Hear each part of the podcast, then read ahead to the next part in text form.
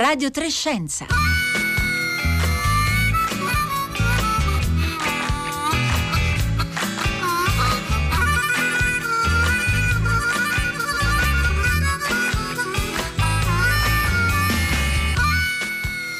Buongiorno da Rossella Panaresi, sono le 10.48 di sabato e un orario eh, inusuale per Radio Trescenza, questo è uno speciale di Radio Trescenza per raccontare il National Geographic Festival delle Scienze. Intanto ringraziamo le colleghe di A3, eh, Cettina Flaccavento ed Elena Del Drago per averci lasciato questo spazio e torneremo a parlare di questo festival anche oggi pomeriggio alle ore 16 con Marco Motta all'interno del programma Piazza Verdi. Dunque questa è la quindicesima edizione del Festival eh, di Roma ma l'abbiamo sempre seguito con grande attenzione. Naturalmente eh, in questo anno di distanziamento fisico e di pandemia anche questi festival stanno, hanno cercato una strada per comunque raccontare e avere i grandi ospiti che tra poco ascolteremo, ma naturalmente rispettando tutte le regole del distanziamento eh, fisico. Il, il festival è cominciato lunedì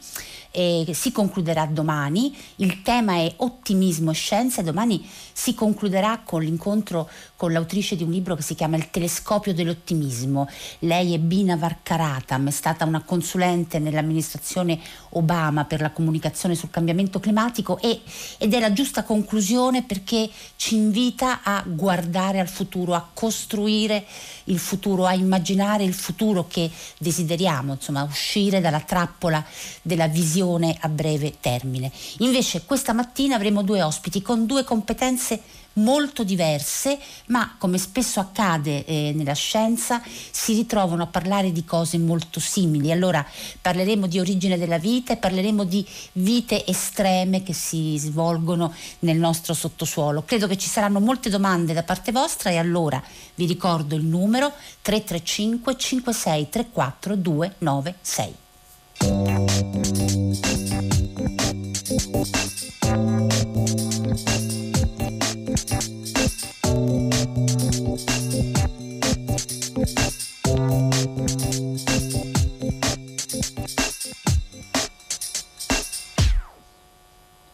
Buongiorno Francesco Sauro. Buongiorno, buongiorno.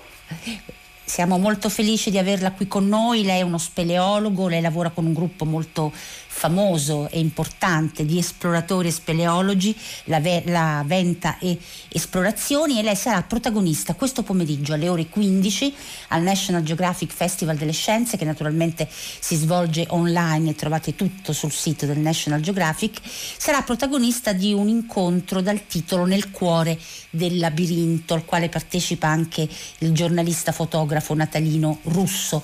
Ecco, il labirinto a cui lei fa riferimento è un sistema straordinario di grotte davvero speciali che nella lingua locale, se non ricordo male, vengono chiamate la casa degli dei. E intanto le chiedo eh, di dirci dove si trova, perché in quel luogo lei ha già, eh, già da quasi dieci anni insomma, sta eh, lavorando. Sì, è una, un sistema di grotte in particolare che si trova in Venezuela sulle montagne tabulari del Sud America, che sono tra le più antiche formazioni geologiche del nostro pianeta, che si chiamano Tepui. E all'interno Tepui, che significa montagna, sì, mi sembra, vero? Significa Nella montagna, sì, sì, sì, esattamente. Sì. Però sono delle mm-hmm. montagne molto particolari perché hanno questo aspetto appunto tabulare, c'è grandissime pareti intorno, tra l'altro c'è anche la cascata più alta del mondo, il Salto Angel, ma poi al proprio mm-hmm. interno abbiamo scoperto negli ultimi anni che contengono queste enormi reti di caverne scavate in una roccia estremamente dura che è la quarzite, una roccia fatta di quarzo e la formazione di queste grotte risale a circa tra i 30 e i 70 milioni di anni fa. Quindi sono estremamente antiche, cioè addirittura dal tempo dei, che, quando ancora i dinosauri camminavano probabilmente su quelle, su quelle superfici del Centro America. Eh certo. Ecco Francesco Sauro, quando lei, lei, lei, lo ha raccontato molte volte l'incontro con queste, con queste, grotte, lo ha definito un mondo incantato. E ci racconta eh, insomma, alcune delle, anche delle, delle, emozioni che ha avuto, eh, quasi quasi eh, si aspettava di trovare dei dinosauri eh, lì, lì, lì, sotto. Intanto queste montagne hanno la, la, cima piatta, questo va detto è la loro caratteristica più, più evidente no? nello scenario. Sì. Ecco, e poi quando si entra nelle grotte ci sono delle formazioni davvero mirabolanti. Sì, esattamente. La, la, cosa molto affascinante è che sono delle grotte completamente diverse da quelle che noi conosciamo qua, per esempio in Italia, le grotte di Frasassi piuttosto che Castellano, le grotte di Postumia in Slovenia, perché queste eh, grotte da noi diciamo, sono grotte carsiche, quindi sono grotte dove conosciamo le stalattiti, le stalagmiti e così via. Invece nel, in Venezuela si tratta, si tratta di, di, grotte che si trovano in una roccia completamente diversa, quindi qualsiasi tipo di formazione minerale è nuova e molto spesso sconosciuta per la scienza, quindi andando a esplorare ci si trova, nonostante noi come scienziati possiamo fare delle previsioni di cosa incontreremo, ma in realtà è poi ogni, ogni passo è una nuova scoperta e quindi c'è veramente a parte l'emozione di trovarsi di fronte a delle domande, perché se ci troviamo di fronte a per esempio cristalli, formazioni sconosciute, eh, cominciamo a, a, chiederci ma che cosa può averle formate, ci può centrare anche la vita. E quindi è tutto un percorso veramente di scoperta eh, e abbiamo trovato cose assolutamente molto particolari perché abbiamo trovato nuovi minerali per la scienza e poi queste stromatoliti sono delle formazioni minerali eh, formate da microorganismi che normalmente si trovano negli oceani, nei, nei mari eh, e, e, sono formate da, da, da, organismi fotosintetici, in questo caso invece siamo al buio all'interno di una caverna e questi microorganismi erano sconosciuti prima che noi arrivassimo a studiarli. Ecco, lei dice eh, è un ambiente di grandissima rilevanza scientifica in ambito non solo minerale ma anche in ambito biologico, anzi proprio quello che lei ha cominciato a raccontarci è proprio questa eh, di, diciamo unica e straordinaria eh, relazione che c'è tra il biologico e il minerario che rende queste grotte particolarmente rilevanti e, e diverse da qualsiasi altro luogo del, del nostro pianeta, mi pare di capire, hanno una loro proprio unicità. Assolutamente. Sì, eh, sostanzialmente dobbiamo immaginare che in un mondo dove c'è solo il buio, quindi non c'è l'energia che ci arriva da, dal sole, eh, qualsiasi forma di vita deve utilizzare il mondo minerale per riuscire a sopravvivere, quindi per trarre la propria energia. Quindi questi sono organismi, noi eh, dal punto di vista scientifico li chiamiamo eh, chemotrofi, cioè utilizzano le reazioni chimiche, per esempio l'ossidazione del, del ferro o di altri metalli, e eh, per riuscire a trarre quel, un po' di energia che gli permette poi di proliferare nel mondo sotterraneo. E eh, ovviamente i, i, i, metabolismi, i tempi sono molto più lunghi e quindi c'è anche una, una evoluzione che è diversa da quella che avviene invece sulla superficie dove tutto è più soggetto alle modificazioni eh, esterne dovute agli agenti atmosferici, ai cambi di clima e così via. Quindi noi parliamo di forme di vita che eh, vivono in condizioni estreme, completamente isolate dalla superficie, no? E completamente isolate naturalmente dalla nostra, eh, e, e dalla nostra, vita, da noi, insomma, dagli esseri umani. Intanto a quale profondità eh, si trova? Cioè ci dia un'idea quando entrate in questo sistema che, che è un labirinto, eh, questa casa degli dei, eh, ragioniamo a quale, a, a quale profondità e quale vastità soprattutto. Allora, le grotte si sviluppano tra i 100 e i 350 metri di profondità sotto la superficie e si sviluppano come un labirinto, proprio come un labirinto, quindi estremamente complesse. La più vasta che è appunto la casa degli dei, perché sono, sono diverse grotte, raggiunge attualmente 23 km di sviluppo topografato. Cosa vuol dire che 23 km li abbiamo mappati, ma questo non vuol dire assolutamente che la grotta sia eh, sia finita, anzi considerate che queste sono spedizioni molto molto complesse e molto, proba- molto probabilmente al- all'interno dei Tepui esistono grotte anche molto più ampie e eh, sviluppate. Quindi è veramente un mondo interconnesso dove la vita eh, si è rifugiata anche in un certo senso eh, per, per, trovare a volte delle condizioni favorevoli allo sviluppo, soprattutto ovviamente stiamo parlando di batteri, eh, e quindi eri lì intrappolata all'interno da mh, mm, magari anche milioni e milioni di anni. Mm-hmm. Ecco Francesco Sauro, voi eh, insomma lei lo ha già detto, avete trovato anche un minerale nuovo, la rossiantonite se non esatto, sbaglio, questo sì. è il nome eh, dato in onore di un professore dell'Università di Modena, avete anche come dire, eh, l'idea che questo può, può, portare a risultati scientifici nel campo di, di materiali, di nuovi materiali, anche chissà eh, nel campo medico, però certamente la domanda più più, più affascinante è proprio quello che riguarda l'origine della vita sulla Terra. Voi dite che questo potrebbe eh, darci dei dati, no? eh, delle indicazioni su come è, è, avvenuta l'origine della vita sul nostro pianeta. Ah, sicuramente eh, bisogna considerare che appunto, le, non è detto che le condizioni, anzi diciamo, sappiamo che le condizioni eh, della superficie del nostro pianeta all'inizio della sua storia non erano eh, assolutamente favorevoli, un po' come quello che è successo adesso su Marte, eh, abbiamo, abbiamo, su Marte per esempio la situazione attuale che abbiamo una radiazione ultravioletta che è, è eccessiva per permettere alla vita di, di resistere. Eh, la stessa cosa è successa anche eh, nel nostro pianeta all'inizio della sua storia e, eh, e quindi diciamo che questi sono degli ambienti di rifugio, eh, ambienti protetti dove la vita può o proliferare e svilupparsi o trovare rifugio nel caso in cui le condizioni diventino diciamo, inospitali. Nel caso di Marte quello che attualmente per esempio pensiamo è che se c'è stata una, una fase in cui quel pianeta ha avuto delle condizioni favorevoli allo sviluppo della vita, acqua sulla superficie, magari adesso che invece quelle condizioni favorevoli non si, non si incontrano più sulla superficie del pianeta, si incontrano invece nelle profondità, quindi nel sottosuolo e quindi c'è, mm-hmm. se, c'è, se, c'è, stata la vita magari riusciremo a trovarla ancora nel sottosuolo. Quindi è estremamente collegato al, al discorso che dicevamo di ambienti estremi, ma in realtà sono degli ambienti che sono dei rifugi. Ecco, quello che lei sta dicendo secondo me interesserà molto l'altro ospite di oggi che credo ci stia ascoltando, John Robert Brucato. Sta ascoltando le, le parole di Francesco Sauro? Sì, sì, sto ascoltando, certamente infatti si collega perfettamente. È un, è, un, è, un bel, è, un, bel, collegamento perché lei, insomma, eh, Francesco Sauro, esplora il sottosuolo eh, del nostro pianeta in luoghi che ancora non conosciamo e questo naturalmente è già un dato eh, per noi sorprendente, per noi profani. Lei invece esplora quello che avviene sopra i nostri occhi, no?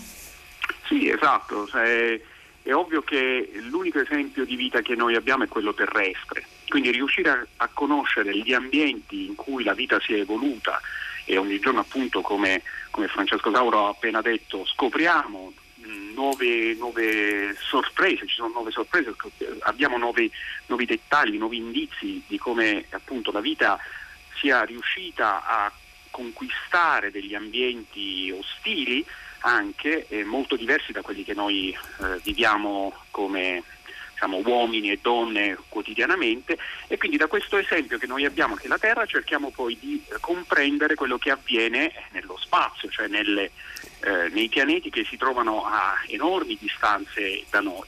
Eh, il confronto lo possiamo fare anche con i nostri vicini di casa, che sono i nostri pianeti eh, del Sistema Solare, quindi cercare di trovare questi legami è molto importante è molto interessante insomma, questi collegamenti che si creano da, da, competenze molto diverse. John Robert Brucato, tra poco la presento ai nostri ascoltatori, ma volevo tornare a Francesco Sauro velocemente per ricordare che il suo eh, incontro oggi avviene alle 15, si chiama Nel cuore del labirinto qui al National Geographic Festival delle Scienze e velocemente rivolgere alcune delle tante domande che ci stanno facendo gli ascoltatori. E, ehm, intanto se c'è un link dove vedere delle foto, Francesco Sauro, perché gli ascoltatori ascoltatori sono curiosi e poi gliele metto insieme così facciamo più velocemente.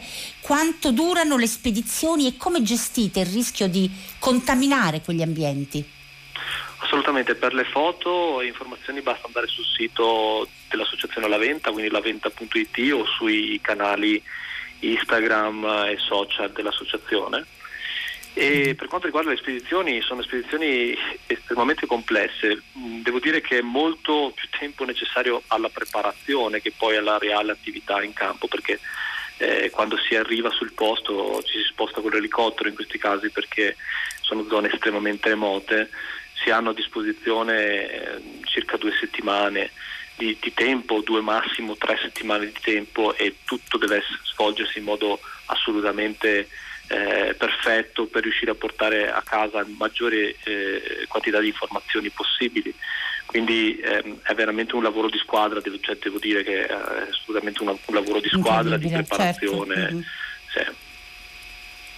E poi come fate a non contaminare? State molto attenti naturalmente sì, sì, eh, nella abbiamo... vostra formazione scientifica a farlo. Mm. Esatto, abbiamo dei protocolli, ovviamente esplorare eh, significa purtroppo anche eh, portare la nostra presenza in questi luoghi e quindi eh, bisogna minimizzare, non si, non, non, non si può dire mai che è un impatto totalmente zero, la scienza purtroppo deve un po' entrare. Però noi cerchiamo di minimizzare in modo assoluto l'impatto con dei protocolli, per esempio percorriamo dei percorsi all'interno della grotta che sono fissi, eh, che tutti quanti devono seguire per non contaminare l'ambiente circostante, eh, abbiamo dei protocolli di pulizia, e cerchiamo sostanzialmente di minimizzare cioè, quello che è l'impatto. Cioè cercate di utilizzare poi, meno spazio possibile esatto. e, con, e, quindi contaminarlo. Al volo Francesco Sauro, un ascoltatore ci dice ma stiamo parlando delle montagne dove arriva in volo la casa mongolfiera del film animato Up? Esattamente, sì, il film Up ah, è ispirato molto a questa zona che fantastica del Sud America, che, che voglio anche specificare, è principalmente nel sud del Venezuela ma eh, si, si, trovano montagne simili anche in Colombia, in Brasile in Guyana, quindi è tutta questa zona del Sud America. Sì che si chiamano appunto i tepui e hanno questa tepui, cima sì. piatta come si vede appunto anche nel film up. Grazie Francesco Sauro per essere stato con noi, speleologo della Venta, eh, un gruppo molto famoso appunto di speleologi. Oggi alle 15 nel cuore del labirinto è il suo evento al National Geographic Festival delle Scienze. Allora, John Robert Brucato, lei è un astrofisico, lavora alla, all'osservatorio di Arcetri, l'osservatorio dell'INAF e lei appunto sarà eh, protagonista dell'evento evento eh, che si chiama Vita nell'universo alle 17.15 al quale partecipa anche Nadia Ballucani, eh, chimica dell'Università di Perugia. Allora John Robert Brucato, lei appunto eh, è un astrofisico e si occupa di astrobiologia. Ha cominciato a parlarcene prima, però vorrei che mi ridefinisse di nuovo che cos'è l'astrobiologia, che è una disciplina eh, di frontiera, è una nuova disciplina ed è una disciplina di frontiera. Che cosa fa l'astrobiologo e che cosa cerca? Beh, l'astrobiologia non fa altro che mettere insieme mh, mm, mondi della ricerca che sono stati fino a qualche anno fa separati tra loro. No? Ognuno cerca di indagare eh, nel proprio ambito, eh, quindi eh, la chimica, l'astrofisica, la geologia, la biologia sono stati eh, sempre delle discipline eh, chiuse per certi versi. Da un po' di anni si è cercato di eh, rompere queste barriere, mettere in comunicazione questi ambiti diversi per avere eh, una competenza molto più ampia e che provenga da punti di vista diversi per affrontare questo tema che appunto è complesso e affascinante, cioè quello della ricerca della vita eh, nello spazio, quindi al di fuori dalla Terra. Eh, si cerca la vita, eh, la vita presente, eh, nelle sue varie forme, che possono essere molto semplici come quelle batteriche anche più evolute, eh, oppure una vita estinta, eh, quindi cosa rimane di quello che può essere avvenuto eh, milioni o miliardi di anni fa in altri, in altri mondi. Quindi l'astrobiologia eh, cerca appunto da, da prospettive diverse eh, di affrontare questo tema eh, e lo fa con, con, delle tecniche, con dei metodi che sono appunto complementari. Quindi riuscire a parlarsi qualcosa di mh, mm, estremamente importante anche perché si usano di linguaggi diversi, quindi le varie comunità usano linguaggi diversi, quindi molte volte è difficile anche comprendersi nonostante eh, si stia discutendo e maneggiando la scienza, ecco, termini scientifici, ecco. però appunto molte volte non è facile comprendersi. Quindi è importante. Allora, intanto c'è intanto è importante appunto parlarsi, mettere in comune, eh, figurarsi per noi già, eh, è già una sorpresa vedere le interazioni con il lavoro di uno speleologo per esempio, no? che non cerca la vita nell'universo ma che si, che si, trova di fronte ad elementi che fanno pensare siano utili per capire l'origine della vita sul nostro pianeta. John Robert Brucato, voi utilizzate di tutto natura- naturalmente, usate eh, i campioni che provengono dallo spazio, da meteoriti, da, da asteroidi oppure campioni che vengono vengono portate dalle missioni su altri, su, altri, eh, su altri pianeti. In questo momento, se lei dovesse dire qual è la cosa più, eh, più interessante, più importante secondo lei su cui state lavorando, che cosa indicherebbe?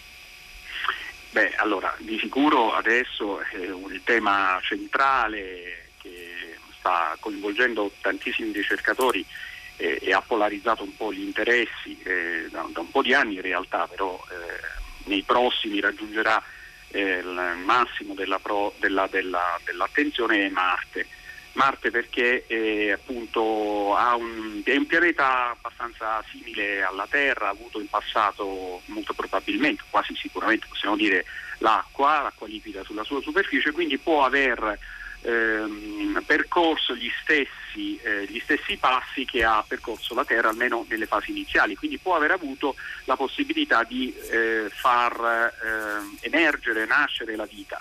Ora la vita, come sappiamo proprio dall'intervento precedente, può ehm, occupare tutti gli spazi che ha a disposizione, quindi sulla Terra ogni angolo della Terra è stato colonizzato dalla vita eh, quindi li troviamo, troviamo organismi viventi nei, nei, ghiacci antartici, sottoterra, nei fondali marini dove non arriva un solo fotone dal Sole, quindi mh, mm, la vita si trova ovunque. Allora eh, ci si può chiedere se la superficie di Marte appunto è una superficie ehm, non adatta alla vita perché è sterilizzata dai raggi ultravioletti che penetrano visto che non c'è l'ozono che a proteggerli il sottosuolo marziano potrebbe essere il luogo ideale dove la vita può essersi insinuata può avere trovato delle nicchie entro le quali eh, poter appunto sopravvivere. Quindi Marte con le missioni della NASA e poi con quella europea è eh, sicuramente il centro dell'attenzione dell'astrobiologia di oggi.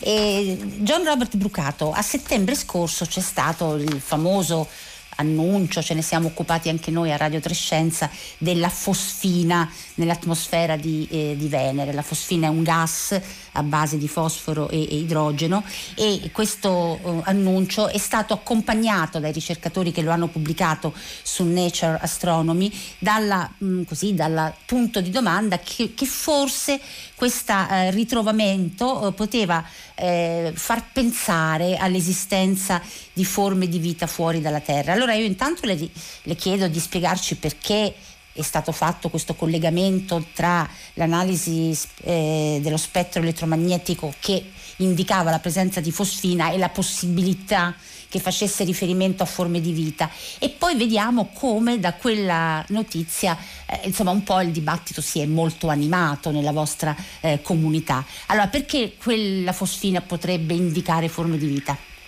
Mm, sì, allora Venere è un altro pianeta, anch'esso interessante per altri versi, anche se in ospitale le temperature sono elevatissime, circa 460 gradi centigradi sulla superficie, quindi diciamo, un posto non certo eh, che ispira la presenza di, di forme di vita, almeno come le conosciamo. La presenza di fosfina è stata, eh, ha avuto questa, questa risonanza eh, proprio per il fatto che è un prodotto, eh, quindi intanto è fatto da un atomo di fosforo e tre di eh, idrogeno, è praticamente un prodotto che eh, viene generato almeno per quanto eh, sappiamo su, sulla Terra, viene generato da processi biologici. Eh, in particolar modo viene generato da alcuni tipi di microorganismi che sono poi quelli che intervengono nella decomposizione delle, eh, de, de, de, degli organismi superiori, quindi diciamo del, del, quando, quando uno, un organismo muore diciamo, intervengono eh, questi batteri. Oppure ci sono altri batteri che vivono nei fondali oceanici che sembra possano utilizzare i fosfati che si trovano nei fondali proprio per produrre questa fosfina. E non si conosce nessun altro eh, meccanismo abiotico che quindi non vede l'intervento della vita che possa produrre la fosfina. Questo è stato diciamo, l'elemento cruciale. Cioè Quindi il, il collegamento era corretto? Insomma, era corretto. Il collegamento era e... perfetto, era corretto anche se eh, stiamo discutendo di forme eh, di vita che eh, possono trovarsi nell'atmosfera di Venere, nell'alta atmosfera a 50-60 km di altezza cosa che era stata anche ipotizzata da Sagan, Carl Sagan e quindi come dire, eh, una forma se vogliamo esotica che non utilizza eh, eh, i nutrimenti o le condizioni che si possono trovare sulla superficie del pianeta ma che vive eh, nella, nella, nell'alta atmosfera, quindi già eh, un, un, aspetto da eh, verificare, indagare e capire meglio problema mhm. diciamo, della Però poi c'è stato un grandissimo dibattito, adesso abbiamo soltanto un minuto, un minuto e mezzo, perché insomma è, è, è stato anche un collegamento è stato anche indicato un collegamento impegnativo che ha suscitato anche molte speranze, molto interesse ed è stato considerato un po' eccessiva, forse un eccessivo ottimismo per riprendere la parola chiave di questo festival. Sì, eh, questo c'è l'ottimismo o comunque il sensazionalismo diciamo, in questi casi è quasi immediato perché trovare appunto eh, delle impronte digitali che ti possano eh, dare un indizio della presenza di vita è chiaramente eh, importante e dà, e dà, subito risalto. Il fatto è che eh, a quanto pare questa, de, questa rivelazione diciamo, di questa fosfina sembra essere messa in dubbio da altri studi e quindi si pensa che invece sia semplicemente un ossido di silicio che produce queste stesse impronte digitali spettro, spettroscopiche che sono state appunto rivelate, quindi si mette in dubbio la stessa presenza di fosfina. Eh, quindi eh, questo vuol dire che l'ambiente è chiaramente molto dinamico e ci sono anche dei passi falsi che la scienza può fare, ma comunque questo vale per ogni ambito di ricerca. Eh, l'interesse comunque è molto alto. Eh, quindi diciamo questi sono i nostri vicini di casa dove eh, chiaramente si può provare e cercare di, di capire meglio perché sono appunto raggiungibili anche con missioni spaziali. Ecco, John Robert Brucato ci ha dato un'idea di quanto sia complesso il lavoro di ricerca di chi si occupa di astrobiologia, quindi di cercare indizi e di, di, di provare a capire eh, l'origine eh, della vita, partendo naturalmente dall'unica vita che conosciamo, che è quella eh, del, nostro, del, nostro, pianeta. Io le auguro buon lavoro, davvero buon lavoro, è un lavoro affascinante e anche molto eh, complesso. Lei lo racconterà questo pomeriggio alle 17.15 2016 nell'evento online intitolato Vita nell'universo e avrà appunto come eh, narratrice accanto a lei, con lei, eh, Nadia Ballucani, una chimica, dell'univ- chimica dell'Università eh, di Perugia. Buon lavoro, buon lavoro John Robert Grazie. Brucato. Grazie. E buon eh, incontro di questo pomeriggio, sono le 11 e 15 in questo speciale di Radio Trescenza. Vi ricordo che torneremo a parlare con altre storie, con altri ospiti del National Geographic Festival delle Scienze anche questo pomeriggio alle 16 con Marco Motta dentro il eh, Piazza Verdi, ma vorrei questi ultimi eh, pochissimi minuti eh, chiare in causa un altro ospite, Daniele Pitteri, buongiorno, grazie di essere con noi. Buongiorno è amministratore delegato dell'Auditorium Parco della Musica di Roma, che è il luogo dove si è svolto da 15 anni il National Geographic Festival delle Scienze. Noi stessi eravamo con, una, eh, con un luogo attrezzato alla messa in onda nel foyer dell'auditorium, l'auditorium di, di Piano. Insomma, è sempre stato un piacere eh, stare in quei luoghi di grande musica e di grande spettacolo. Ecco, Daniele Pitteri, anche noi della radio abbiamo dovuto cambiare, trovare delle possibilità. Io in questo momento sto conducendo dalla mia casa per dire, no? E, per un amministratore delegato di, una, di, un luogo come l'auditorium, di un luogo di cultura, di un luogo di iniziative, ecco, dover eh, abbandonare la fisicità e cercare altre strade per mantenere vivo questo lavoro, ecco, come, come si è regolato? Che tipo di, di, di, di progetti ha dovuto, come dire, perseguire, provare a, a mettere in campo? Eh, beh certo, non è il momento più facile del mondo per fare spettacolo, per fare intrattenimento e per fare cultura dal vivo, anzi è impossibile, però eh, si può fare. Noi abbiamo, utilizziamo il luogo in una maniera diversa, anche il Festival delle Scienze, la sua centrale operativa l'ha avuta comunque all'auditorium, eh, perché lì c'erano tutte le regie, c'era t- tutta la parte di governo tecnico e anche alcuni incontri eh, con eh, relatori in presenza ed altri collegati si sono comunque svolti nelle sale dell'auditorium, in particolare nella sala Petrassi che noi abbiamo attrezzato come uno studio televisivo con una regia in modo tale da dare un prodotto al pubblico che fosse anche piacevole da un punto di vista di fruizione visiva e uditiva e non soltanto di contenuti. Certo non è facile, bisogna inventarsi qualche cosa di nuovo, ma io sono sicuro che lo streaming, ci sono anche le ricerche che ce lo confermano, recentissime, lo streaming che è stato un palliativo nella prima fase del del lockdown di primavera, diciamo, eh, adesso è diventato una nuova abitudine del pubblico, accompagnerà il pubblico anche nel momento in cui tornerà allo spettacolo dal vivo, perché può offrire delle cose, delle parti che lo spettacolo dal vivo non dà quello dà emozione ovviamente, dà quel senso di partecipazione e di vicinanza con gli artisti o con i relatori nel caso di un festival scientifico, ma lo streaming invece ti può dare una serie di informazioni in più, di cose che dal vivo non si vedono, eccetera. Quindi le due forme si integreranno. Oggi bisogna mm-hmm. migliorare il più possibile il prodotto in streaming in maniera tale che chi sia a casa si affezioni e capisca che ci sono delle cose belle anche da fruire da lontano. Ecco, Daniele Pitteri, questo tema dell'ottimismo che è la parola chiave del National Geographic Festival delle Scienze, naturalmente declinato per la scienza, però è, è anche una parola chiave del nostro presente, anche per operatori culturali eh, come lei, no? per cercare di riportare naturalmente la comunità di, delle persone che vivono un'esperienza culturale, ma dall'altra accogliere anche la possibilità di usare eh, strumenti eh, diversi. Io la ringrazio di essere stato qui con noi, di averci fatto insomma, eh, capire anche un po' il lavoro che c'è dietro un festival di questi mesi, dei mesi eh, di, eh, di, pandemia. Le auguro naturalmente buon lavoro e ci auguriamo tutti di reincontrarci fisicamente anche solo nel foyer o nelle grandi sale dell'Auditorium Parco della Musica di Roma. Buon lavoro, buon lavoro Daniele Pitteri. Grazie, grazie a tutti, buon lavoro a voi. Noi concludiamo questo primo speciale della giornata dedicato al Festival delle Scienze, appuntamento naturalmente alle 16 con un nuovo collegamento. Ora la linea passa a Momius con Sandro Cappelletto, Rossella Panarese con Fiore Liborio, Paolo Conte, Roberta Fulci e Marco Motta vi ringraziano e vi augurano buona continuazione di ascolto con Radio 3.